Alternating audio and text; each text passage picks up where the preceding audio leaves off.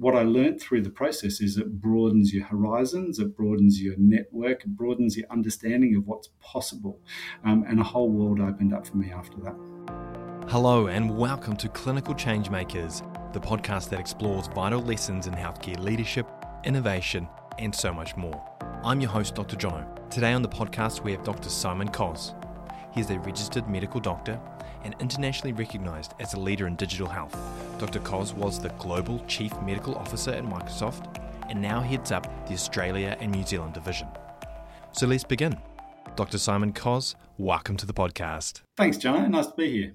Uh, so, before we talk about your experience at Microsoft as um, an executive leader and um, all things digital health, I wonder if we could go back to the beginning of your career journey and talk through, you know, what brought you into medicine? Uh, look, I'm an intergenerational doctor, right? So both my parents are radiologists, and um, when I was deciding what I wanted to do, I, I had the mark. So obviously, um, medicine was up there as a choice.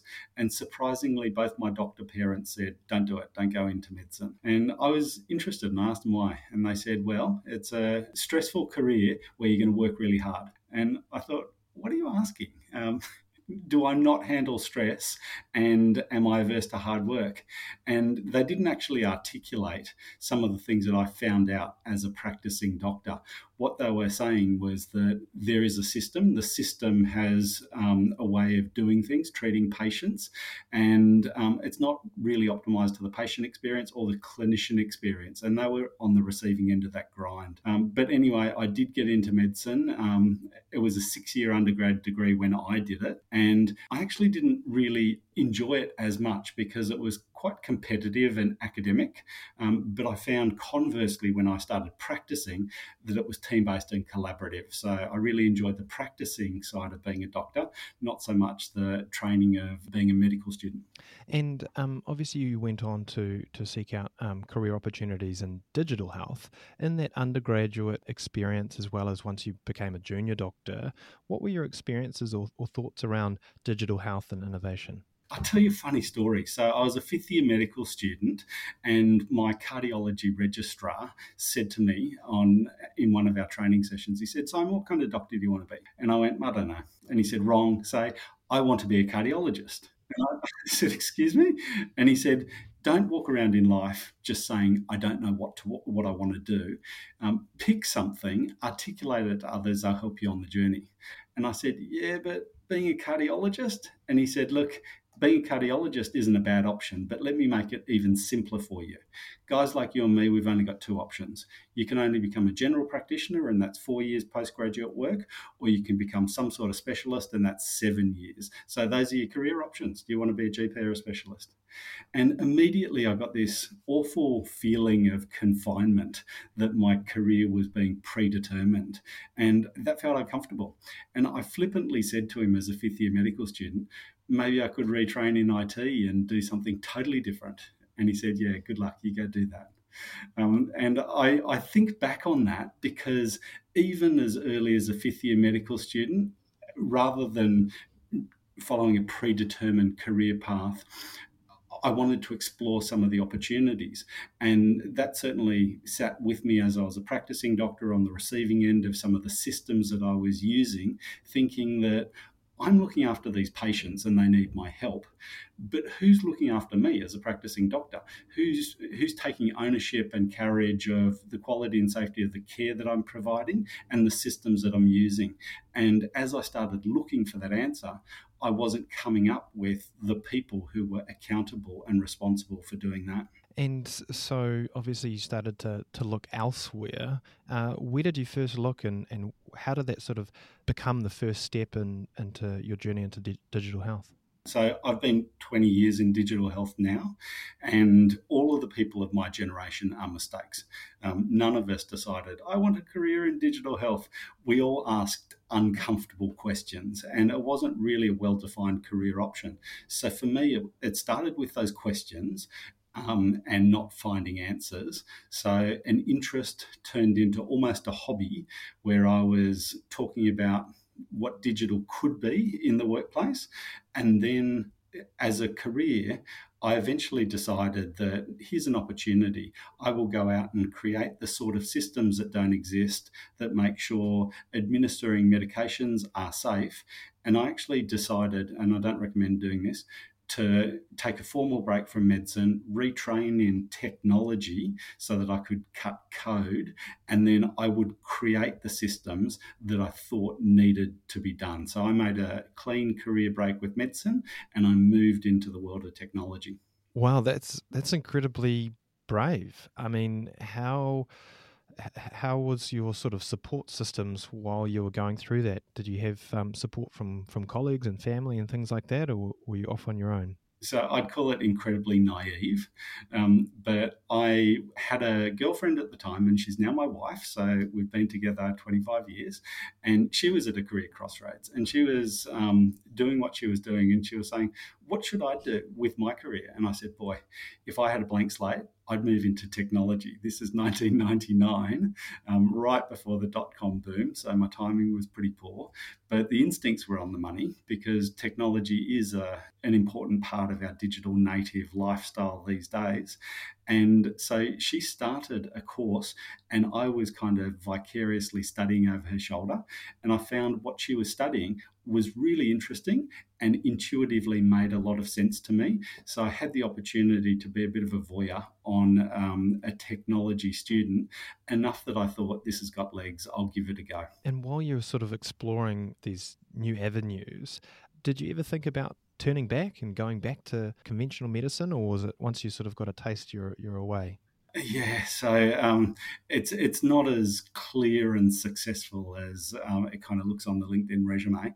I I did a self-paced private college. That's where I learnt to code. So it was a diploma of software engineering, and my wife was supporting me while I was doing that.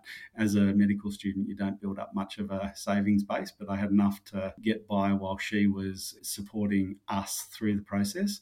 And towards the end of my diploma, she got made redundant, and I was faced with a really hard question: Do I push ahead and try and get a job in technology where I don't yet have the qualifications? Or do I actually go back to practicing medicine? Um, and so I experimented with a few things. One of the most notable was for two weeks I was selling energy contracts. So I was door knocking door to door, selling people in lower socioeconomic communities um, combined gas and electricity packages for their homes. And I said two weeks because I, I, had an epiphany where I just said, What am I doing? And I actually went back to uh, working as a locum emergency doctor. And serendipitously, um, that was really hard to suck it up and go back to emergency. But one of the kids that I was looking at, and he had a respiratory condition, his dad was in digital health. And we just got talking while this kid was in observation. And he said, Did you go for the X job in the paper last week? And I went, no, I didn't even see it advertised. Um, but that was a job that I went for. And it was with a um, digital health startup called TrakHealth that later on got acquired by InterSystems, who were always the technology behind it. And they were putting in the combined uh, patient admin and electronic medical record systems for the state of Queensland. So they'd won that contract and they were gearing up their resources ahead of that. So I found my job in digital health when I decided that I couldn't get a job job in digital health and with clinical practice. Wow. So, with that um, story, did you end up sort of finishing up your rotation and, and going full time into this job into systems, or how did that work? Yeah, so it was a product specialist role, they called it. Um, we'd call it a business analyst role these days. Um, and I turned up for the interview, and because I was locuming, I didn't need to give notice to anything and I could start the next day. And pretty much that's exactly what happened. I turned up to the interview and they said, We need someone who understands healthcare processes, um, can listen to what the customer is asking for, turn it into um, functional documentations that our developers can code against. And then we need someone on the back end of what they've delivered to do some QA checking. So you'll be part of a team of product specialists. And because you're a doctor, you'll be looking after a lot of the clinical side of things.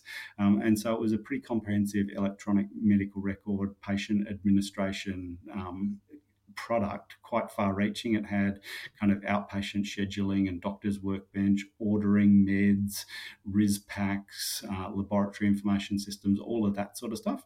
And so I got a broad view of technology that was supporting basically hospital systems. And it sounds like, a, as, as you say, a broad view, but also a very foundational series of, of skill sets and experiences, you know, gathering requirements and and uh, being that bridge between the, the technologists and the, the clinicians. What was that like? From a foundation perspective, it was absolutely a baptism by fire because you were thrown right in and you, it's like, go ahead and do it in hindsight, if I was coaching people leaving clinical medicine, I think the foundation is really important. And I think um, kind of advisory and consultancies where they do that kind of process improvement or management consulting to healthcare organizations can give you a really strong foundation. So I went into a startup with a weak foundation and I didn't know what I didn't know. So, um, in retrospect, that small company was flying by the seat of its pants, living contract to contract, and had landed the whale of a contract to do the whole of a state health system when they only had a couple of hundred people themselves. The product was already global, um, and what it meant is the requirements had to be harmonized with not just what Australia was asking for, but what other regions were asking for. And some of the functionality did, didn't really mesh. So in India, I didn't realize this at the time, you can place um, a surgical order for the whole ward. You can have a ward full of patients and you can say, we're, we're going to amputate the right legs. And you can place that singular order for everyone on the ward. And that was a bit of functionality that they wanted to support their Indian processes, but it would go into the communal code base. So that would then be available for New, for Queensland Health when they deployed the system. And I was thinking, hang on a second, this is a this is a safety issue. If this capability exists, somehow need to gate it. So um, those are some of the things that I struggled with early on, finding my clinical voice when I didn't yet have my technical voice. Um, but in the two years that I was there, I found how to speak the language of not just clinical, which I spoke and understood well, but also the language of technical so that I could let that clinical expertise flow through into the product and then back into what we shipped as code. That's fascinating. I mean, it can be very difficult to position yourself appropriately in these types of programs because of a lot of our clinical reflections and, and approaches to risk can be um, somewhat, somewhat managed and mitigated by our own practices, you know, face to face with the person. Uh, but when you're looking at a system and you're scaling it across, um, you know, thousands of people, uh, it can be really difficult to, to figure out how to manage that risk and, and quality control and safety. Uh, what was your experience of, of that like? That, that's a really interesting point because when you're putting digital systems in, your opportunity is not just to digitize the existing process with all of its inefficiencies and mistakes, but to re engineer the process so that you're taking advantage of the digital capability. And you need to do that understanding that the workforce that you're going to ask to use these products is going to go through a bit of a change management culture shift as they move from the old to the new. So you've got to be sensitive to it, but also allow it to happen. So um, after I finished up with TrakHealth, I spent six years at Cerner, and and Cerner was a really good grounding in an organisation that did this at enterprise scale properly across the world. Um, and I was going through a project where we were implementing for the state of New South Wales, and we were out at one of the larger metro districts, and we were doing a current state process analysis. And their current state process of pathology ordering were, um, of course, the doctors would go ahead and they would write out the request forms. I want a full blood count, I want electrolytes, I want liver function tests, all that sort of stuff on a paper pad. They'd sign it, they'd bag it with the specimen, and offer to go to pathology. But one of the exception processes that you can do in a paper based world that the electronic system didn't cater for is um, they would pre-sign a whole bunch of blank pathology um, requests and they'd sit at the nurse's flight desk and they'd use them to bag up urine samples where the nurses had a high index of suspicion that this person's got a UTI, um, and they would use those pre-filled pathology requests. And so the question was obviously, okay, well, in your system, how do you pre-sign these things? And we said, hang on a second, is that legal? And they said, well, no, it's not legal, but it's really important for our workflow. So, so that was the first thing. It was really interesting to see that. I don't think I really understood how important it was to make people feel like this system has been designed for them. But the even the user interface of the Cerner scheduling system had on the side of it a spiral bound notebook um, because many of the admin clerks who were doing the scheduling were moving from paper to digital and it looked like um, kind of their, their sketchbook with the spiral bound notepad. So they built that into the user interface. Now as we progress we've got a highly digitally capable society yet the way we're doing digital for healthcare often comes at it from the system of record perspective. So I'm familiar with the paper record. Now I need a digital record. It's got to do exactly the same thing. When in fact, digital allows us to do things quite differently. We can do voice recognition directly into the record. We can have artificial intelligence and active clinical decision support occurring through that process as well. The record can be viewed by multiple people at multiple times.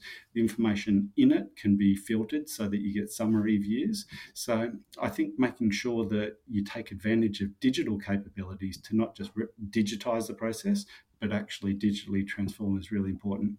I wanted to pick up on an interesting point you made around the, the clash between sort of best practice um, and sometimes what is sort of good practice in areas of complexity or uh, or sometimes even in, in, chaos when there's scenarios that that require a, a different uh, approach and threshold for risk where uh, analog workflows give us a little bit more flexibility there. And i just wondered how does how does technology better you know augment and support those more complex type of scenarios yeah, that's that's a really good question. So um, I think about the paper medical record, and even with its um, manual processes, there was an elegance to it because I, as a doctor, could take that paper record and I could take it room to room. I could efficiently and quickly see patients, um, make my notes, and then move on. My workflow, my rounding process was actually really quick. All of a sudden, you introduce um, clinical record, a digital record, and unless you've provisioned mobility for the clinician, now you're asking them to go see the patients, maybe capture some manual notes, and then in non real time go back to the nurses station, um, access, maybe there's a fight for terminals because there's not enough of them, into the records there before going on to the next patient. So you've impacted the productivity of the clinical worker by putting in these digital tools. So all the downstream benefits of quality and safety and viewability and legibility are offset by the productivity tax of the way you've chosen to do it.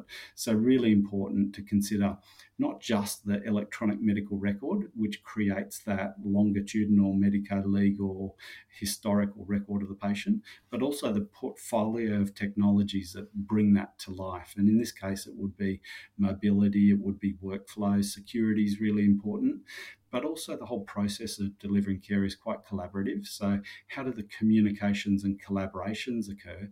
Because unless you're proactively thinking that through, you're going to end up with sticky notes, you're going to end up with shadow IT, you're going to end up with orphan processes, and all of that at worst fragments the information that should be in the record. Uh, sorry, at best. At worst, it becomes a bit of a leaky bucket that becomes a security concern too. I think another interesting thing is around uh, how these big health organizations try to uh, build into the processes consistency and that they become uh, bureaucracies that are, are attempting to yeah have have a consistent approach to the same kinds of problems and that sort of smashes right up against health professionals needs to be uh, a bit more flexible and sometimes these digital tools can sort of cater for that that one group without catering for the other. And so I really appreciate what you, you said there around these these areas need to be uh, considered. And I think from a clinician standpoint, uh, we do need to reflect on the constraints that other stakeholders are bringing to the table. There's benefits that accrue at different levels, and sometimes the recipient of the benefits aren't the people who are being asked to modify, change their workflow, um, that sort of stuff. So when when we started to put in some of these core backbone electronic medical record PAS systems, the business case was about how do we decrease duplicative pathology servicing, over ordering? How do we make the record viewable to other people? How is it legible? And none of that mattered to the clinician who was there trying to use the system, struggling with the fact that they don't touch type, they don't have access, all of that sort of stuff. And that's the old way of doing clinical systems almost as a digital as a as an IT project. Nowadays, we actually have the um, the benefit of letting system level benefits accrue while we're providing user interfaces and capabilities that actually assist with the clinical workflow. Um, and so, from a project management methodology perspective, once upon a time we used to buy these monolithic systems and we do what's called a waterfall implementation. And that's where you sit in a, in a kind of closed tent for two years and you configure all the elements of the system and you roll it out, and there's a degree of standardization. Um, but what we know is for clinicians, there's huge degrees of variance, and that variance is important to how they deliver the care. Um, now, nowadays, it is possible to have that back end consistency where you have some variability on the front end. Um, and so the project management of implementing clinical systems has shifted to agile types of design where you can come up with they call it a minimum viable product, but you basically identify the process that you want to do, deploy it in a rather rough state, get some feedback, and then enhance it over time.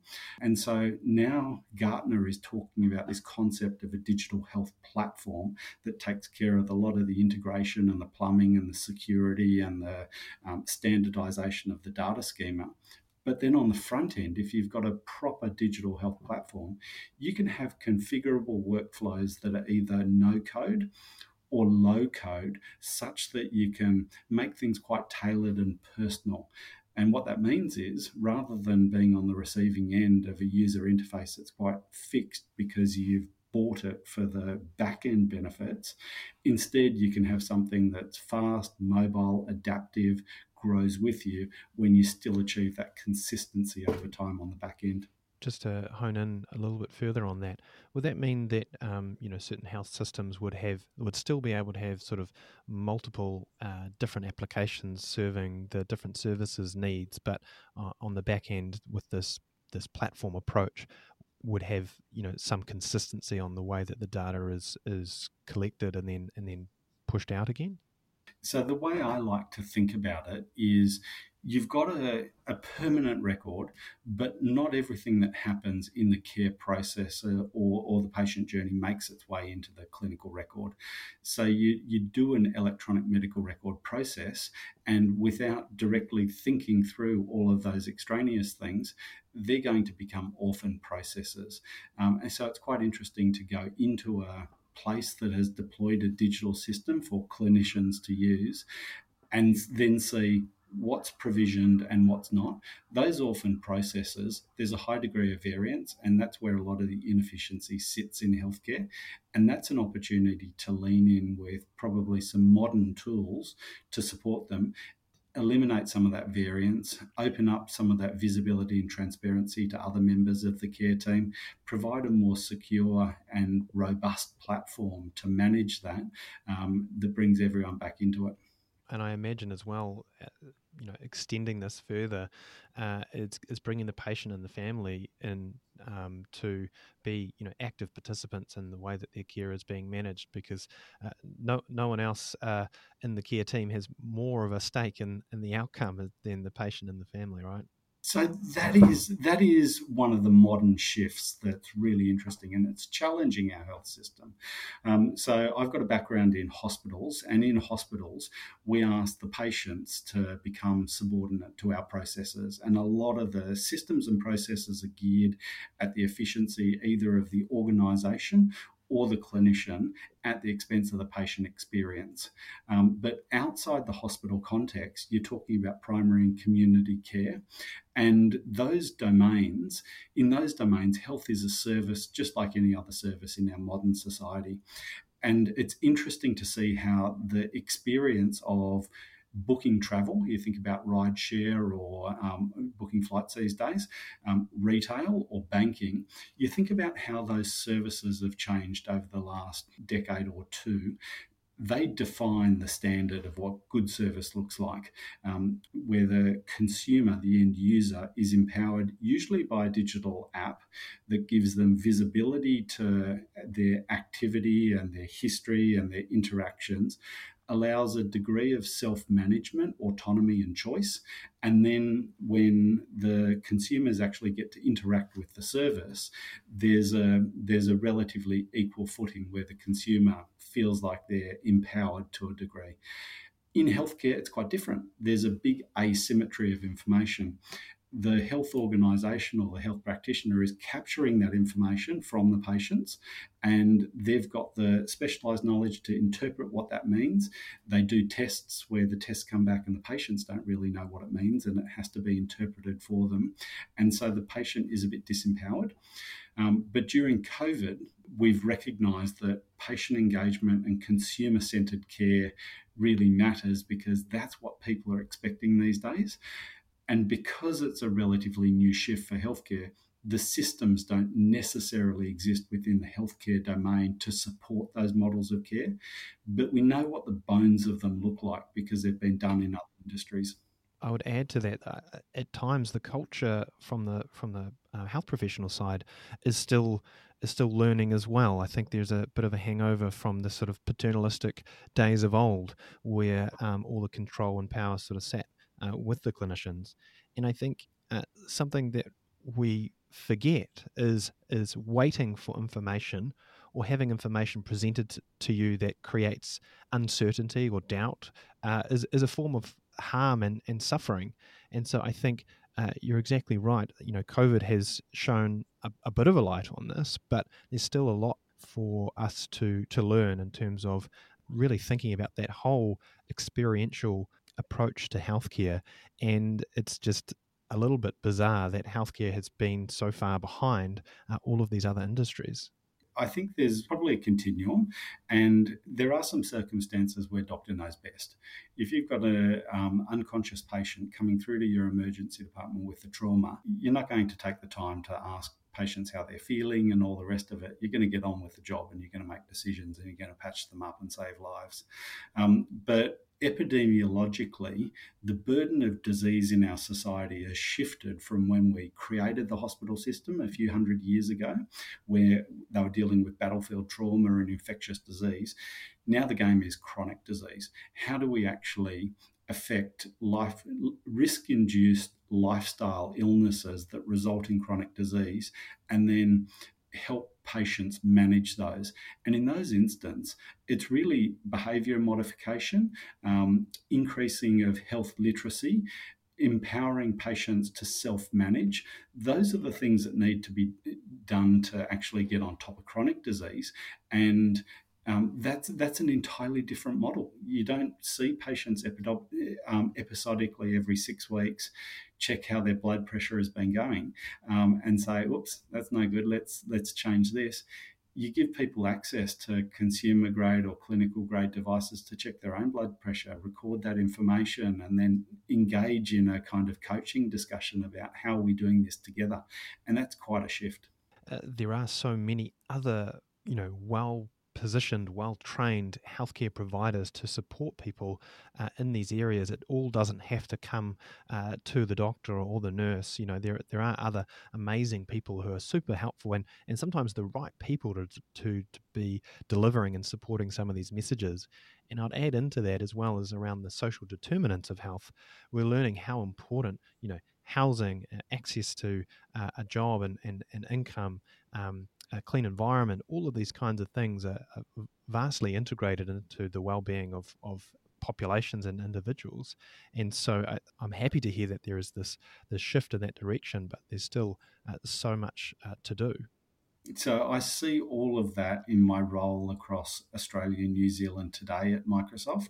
But I was lucky enough to spend three years as the global chief medical officer. So I was based in um, Seattle, and um, I learned a little bit about the US. But I also got to travel and I saw health systems around the world. Um, one thing that jumped jumped out at me when you were speaking about using the extended health workforce, including nurses and allied health, was this concept of top of license care. And I hadn't come across it before going to the US, but it is this concept that if you're a doctor and you've got postgraduate education in a specialty, you shouldn't be sitting there spending your time doing uh, routine admin and filling out forms if there's someone else who's able to do that job. You should be uniquely applying the talents you've got and then using a tiered approach to workforce to make sure the rest of the stuff gets done. And I think, unfortunately, we ask our clinicians to do a whole lot of administrative uh, and routine tasks that we could use a workforce more effectively to do.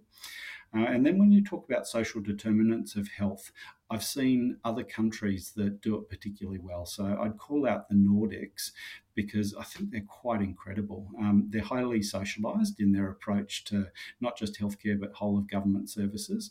And the country of Finland is pretty extraordinary. Um, so eh, Helsinki University System, HUS, is a series of hospitals that deal with about 60% of the healthcare, the acute healthcare services that go through the, the Finnish system. Um, but HUS actually works hand in glove with government services. So when you talk about uh, welfare, when you talk about housing, when you talk about education, all of them are interlinked. And in fact, when you talk about the flip side of health, which is wellness, wellness starts so early. It's antenatally where kids get enough nutrition. It's in the early years where they're getting enough education. It's then the early years of their working lives where they've got the right access to safe housing, to um, to income, all the rest of it, and by the time we get to later in life and someone's got chronic disease, um, if we've inherited cumulatively um, problems and risk factors from earlier in life, it's very hard to make a difference later on. So I do think we need a more holistic lifetime view of how we manage health for people in our society. I just want to go back a couple of steps to ask about what was your experience of clinical leadership? Because obviously you are in a clinical leadership role now. I'm curious about your more formative years and, and, and what clinical leadership meant to you, and maybe if there were some meaningful experiences along the way that's been an evolution over time for me. So I started out coming from a very technology centric view about how technology might make a difference for the health system and the experience of clinicians and patients.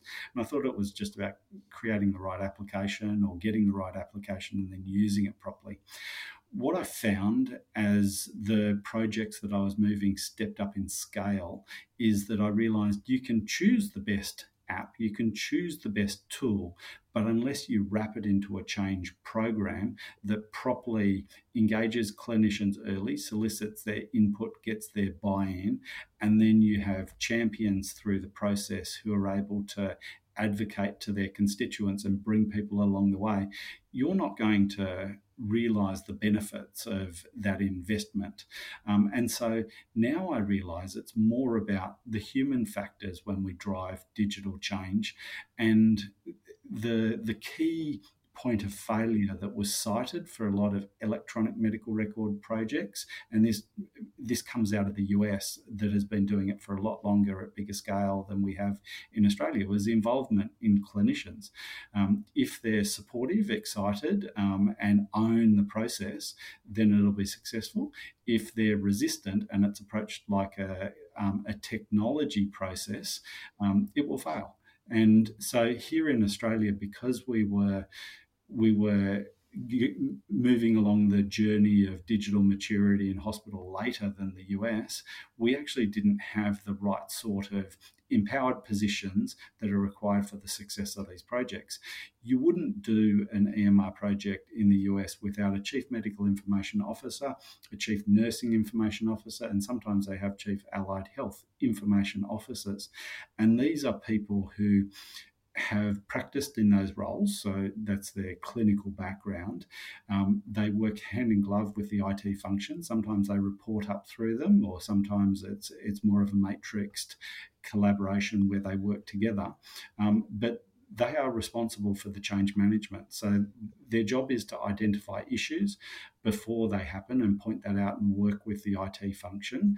Um, their job is to um, explain the rationale back to their clinical groups, solicit their engagement where and when it makes sense, and then through the rollout process, um, there's the whole concept of advocacy, training, um, champions that are really integral to the to the change management process, um, and so that's really important. I've seen that function across Australia and New Zealand step up. Now we do have these roles, but the whole function of clinical leadership in digital change still needs to step up. It's kind of like if it's a token um, where, oh, we've got one clinician as part of it, that's not enough. Everyone needs to be understanding the why why this is happening and appreciating the benefits to actually fully engage through it. I think we can still go away to develop the clinical leadership required, not just for digital projects, but all sorts of change as we vary our models of care into the future. Do you sort of see any changes in in the way that that pipeline is being created where you know maybe earlier or mid-career health professionals are, moving more and more into this space and being better positioned to uh, deliver on those kinds of projects and those roles you suggested so I mentioned that people of my generation have found their way into digital health as a mistake. But actually, digital health is now a legitimate career option, and there are many entry points to it. I see everyone from um, medical students anticipating with enthusiasm what what digital will mean and wanting to be involved, all the way through to practicing clinicians who identify opportunities or frustrations to the very the very senior specialists who then um, want to leave a legacy along the way. And I think there's different ways that all of those people can get involved. I think the the junior clinicians can actually engage in some of those change processes that are already occurring within their organisations. And in supporting that change process, they can actually get exposure to clinical skills, some of these processes of large uh, program project management, um, and just open your eyes about what's possible in terms of um, non traditional career option, the kind of non traditional career option that I've had, um, through to people who have a more detailed, in depth working of the care management process. I think after several clinical years, you've got enough um, experience under your belt to be of real importance to professional services organisations who are doing process change or driving digital initiatives, large large scale change. So there are a bunch of those types of things all the way up to um, very, very well paid specialists who are interested in digital health. Now, sometimes I have to recalibrate expectations. We're not all like Elon Musk um, sitting on the top of large empires earning billions of dollars. Um, and maybe the way that they can best support the process is in an advisory function. So continue doing your role, but um, there are startups who need that kind of medical expertise um, and roles that don't involve you giving up your day job, where they can participate through that process. And if we had that multi tiered, multi layered approach to clinical leadership, where we don't just provide patient care, but we think about how to improve the processes and the tools that we use for all of our peers to do that and leave a legacy over time, then I think we'd actually have greater success in driving digital change in health. I think it's a culture of change. I, think uh, adding to that, clinicians uh, are used to a bit more of a of a roadmap. You know, you do this training and you become this kind of person. And so, you know, if there's any ways of of of creating these sorts of um, you know, it doesn't have to be perfect, but you know, skill sets and uh, experience acquisitions that kind of people can can build up a portfolio of of um, types of experiences that can be really fruitful, not only as an individual, uh, but also professionally. I'd love to touch on your experience doing um, uh, an MBA. What was that like, and what was what was your decision around to jump into that?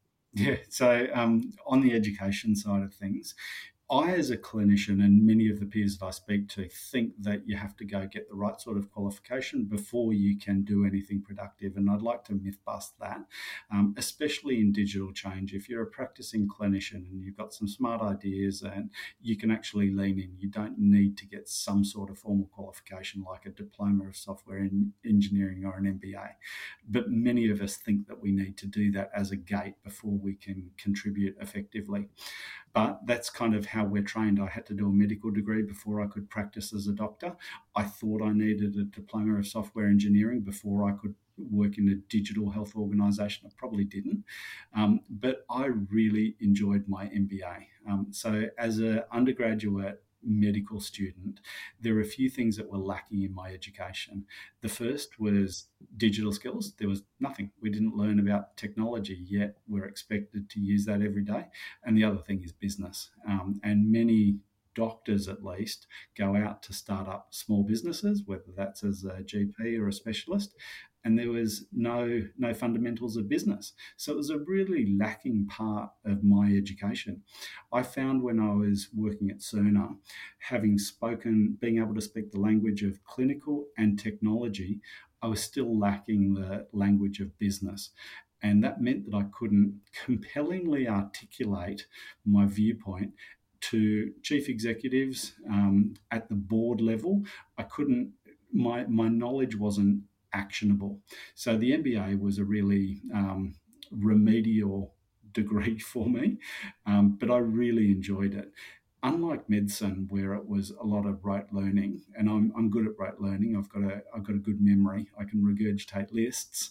Um, my MBA was all open book, and rather than being individual, which is what I, I didn't like in medical studenting, it was highly collaborative. So I came together and I did an executive MBA. So it took me four years uh, part time, or but I could still keep my day job. I was coming together with people from the banking sector, from the government sector, from the recording industry, all these diverse people with different career tracks that I'd never been exposed to. So that was fun. Working on content that I found engaging, it almost felt like I was being fed some of the the reasons behind things that I'd never really appreciated, but I'd been on the receiving end. I was like, oh, that's how marketing works. Oh, that's how people management works. I found it really exciting. So I enjoyed my MBA thoroughly. Um, the risk is this is what they told me going into the MBA.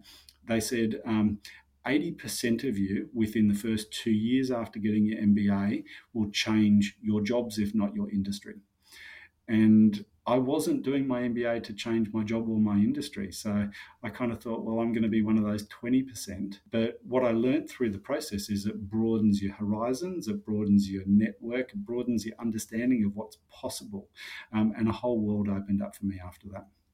I love that comment around broadening what's possible because I think in healthcare we, we can be limited by our imaginations when we've only ever worked in one industry, we've only ever spent time with the same types of people who have gone through the same kinds of processes as us. And, uh, you know, there is so much to learn from other industries. So, what I wanted to go to now was your experience as Global Chief Medical Officer at, at Microsoft. Uh, and I'd just love to learn a little bit more about what that experience was was like for you, how the transition into that role looked, and maybe any key takeaways you took from from such a, a incredible role. Yeah, so I've um, never had a, a, a, career hero that I've looked up to, but at points along the way, I've had various people who've been several steps ahead of me, and I've taken some life lessons from them. So when I was at TrakHealth, there was a medical doctor working in management, managing that team, and I thought, huh, management, I could manage a team one day. When I was over at Cerner, my boss was a care transformation consultant. She was a nurse who had an MBA. Um, and I was thinking, wow, driving process change organizationally, and it was an international role, it was actually very impressive. I was thinking, wow, imagine if I could do that someday. When I came to across to Microsoft, um, the existing chief medical officer was just a super impressive character. He'd been at Microsoft over a decade Uh, and so when I came to Microsoft, I was looking for people like me to model myself on, to learn from. He became my mentor. So for seven years, I'd bring him down to Australia once or twice a year. He'd talk to our customer base. People looked forward to his visits. He always shared his wisdom from around the world. And in that time, because he was a mentor, he became a he became a dear friend. Then, obviously, when he was thinking about the next stage of his career, which was retirement, he tapped me on the shoulder and he said, "You ought to you ought to chuck your hat in the ring." Um, I was honoured and humbled and a bit scared, um, but that's exactly what I did. And with his support, he coached me and helped me through the process, and ultimately, I was lucky enough to get the gig. Um, and so that's how I became global chief medical officer because I'd been doing it for this region in Australia. And yes, it was a step up. All of a sudden, I was doing it globally, but I had the bones of it. Um, so the bones of it at Microsoft are to support the team, to give them advisory of how health organisations work, think, and how to spot opportunities and, and, and support customers along their journey to support partners. So Microsoft has a big, broad network of partners, and they need kind of some of that advisory, but they also need help opening doors and getting to people and navigating networks, and then getting involved in customer projects as well, especially around novel change. Um, and so I view the opportunity to go to the US and be the global chief medical officer as a logical evolution. Um, and there are things you know and things you don't know. Um, it was the things that I didn't know about working in a global role that I actually found the most exciting. It sounds like you've constantly been up for a challenge and up to learn new things. What do you think it is that's given you that motivation to be taking on these types of uh, new and exciting roles? I I am think about this really simply. I think about impact. Um, so in my working career, I want to have impact, and the type of impact I want to have is progressing um, digital change for the betterment of healthcare sustainability um, and the experience of people engaging in the healthcare system, clinicians and patients. So when I think about impact, what does that mean for me personally? I need three things. I need the right skills, the right role, and the right company. Um, and so for me, the right skills are um, some of it's formal, some of it's informal, but it's that nexus of being able to speak clinical, technical, and business. So I've got that now. I've got the skills and also some of the practicing experience to be able to um, do that. Then there's the right role. If I had all of those skills, but I was working as a as a technical specialist at Microsoft, I wouldn't reach my potential. So, Australian New Zealand Chief Medical Officer, I can apply that. I've got the right title to get involved at the right level and credibly carry that conversation. And then it's got to be an organization that's at the forefront of digital change in health. So there are a few of them. There, Microsoft is doing a great job globally, and I, I love being a part of that. Um, but for me, it looks like if I want to maximize my impact, right skills, right role, right company. I wonder, as a maybe a final question, if you were to give yourself some advice back earlier in your career, um, or someone else uh, thinking about moving into digital health, what sorts of things would you tell them to to prompt them on their way?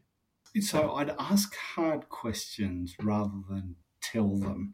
Um, because sometimes you find out about yourself along the process and sometimes you've got to do the wrong things to understand what you like. Um, and and so i'd ask about how do you think you can have impact? So the first thing is I'm, I'm assuming everyone wants to have impact, but how do you want to have impact and what do you want to do? Once you know what that looks like, and it can be it can be loose. Um, so driving digital change and changing experience that's pretty loose. Um, but then think about well, where do you want to do that? Do you want to do that from within the public sector of of the um, health delivery, or do you want to be an external commercial force um, applying that? Do you want to work for a big organization, or do you want to work for a small organization? Do you want to manage a team, or do you want to be an individual contributor?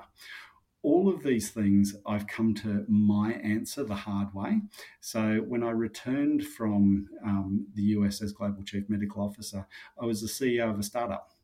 And that was amazing. I actually learned more about myself in 15 months than I had in, in many years because all of a sudden I was a generalist running a team in a small organization. And I realized my um, the areas that I was strong and the areas I was I was not strong at, and it helped me crystallize where I have my greatest impact, and that's as an individual contributor in a commercial organ, large commercial organisation at the forefront of digital change. One thing I'm taking away is around this idea of of trying things.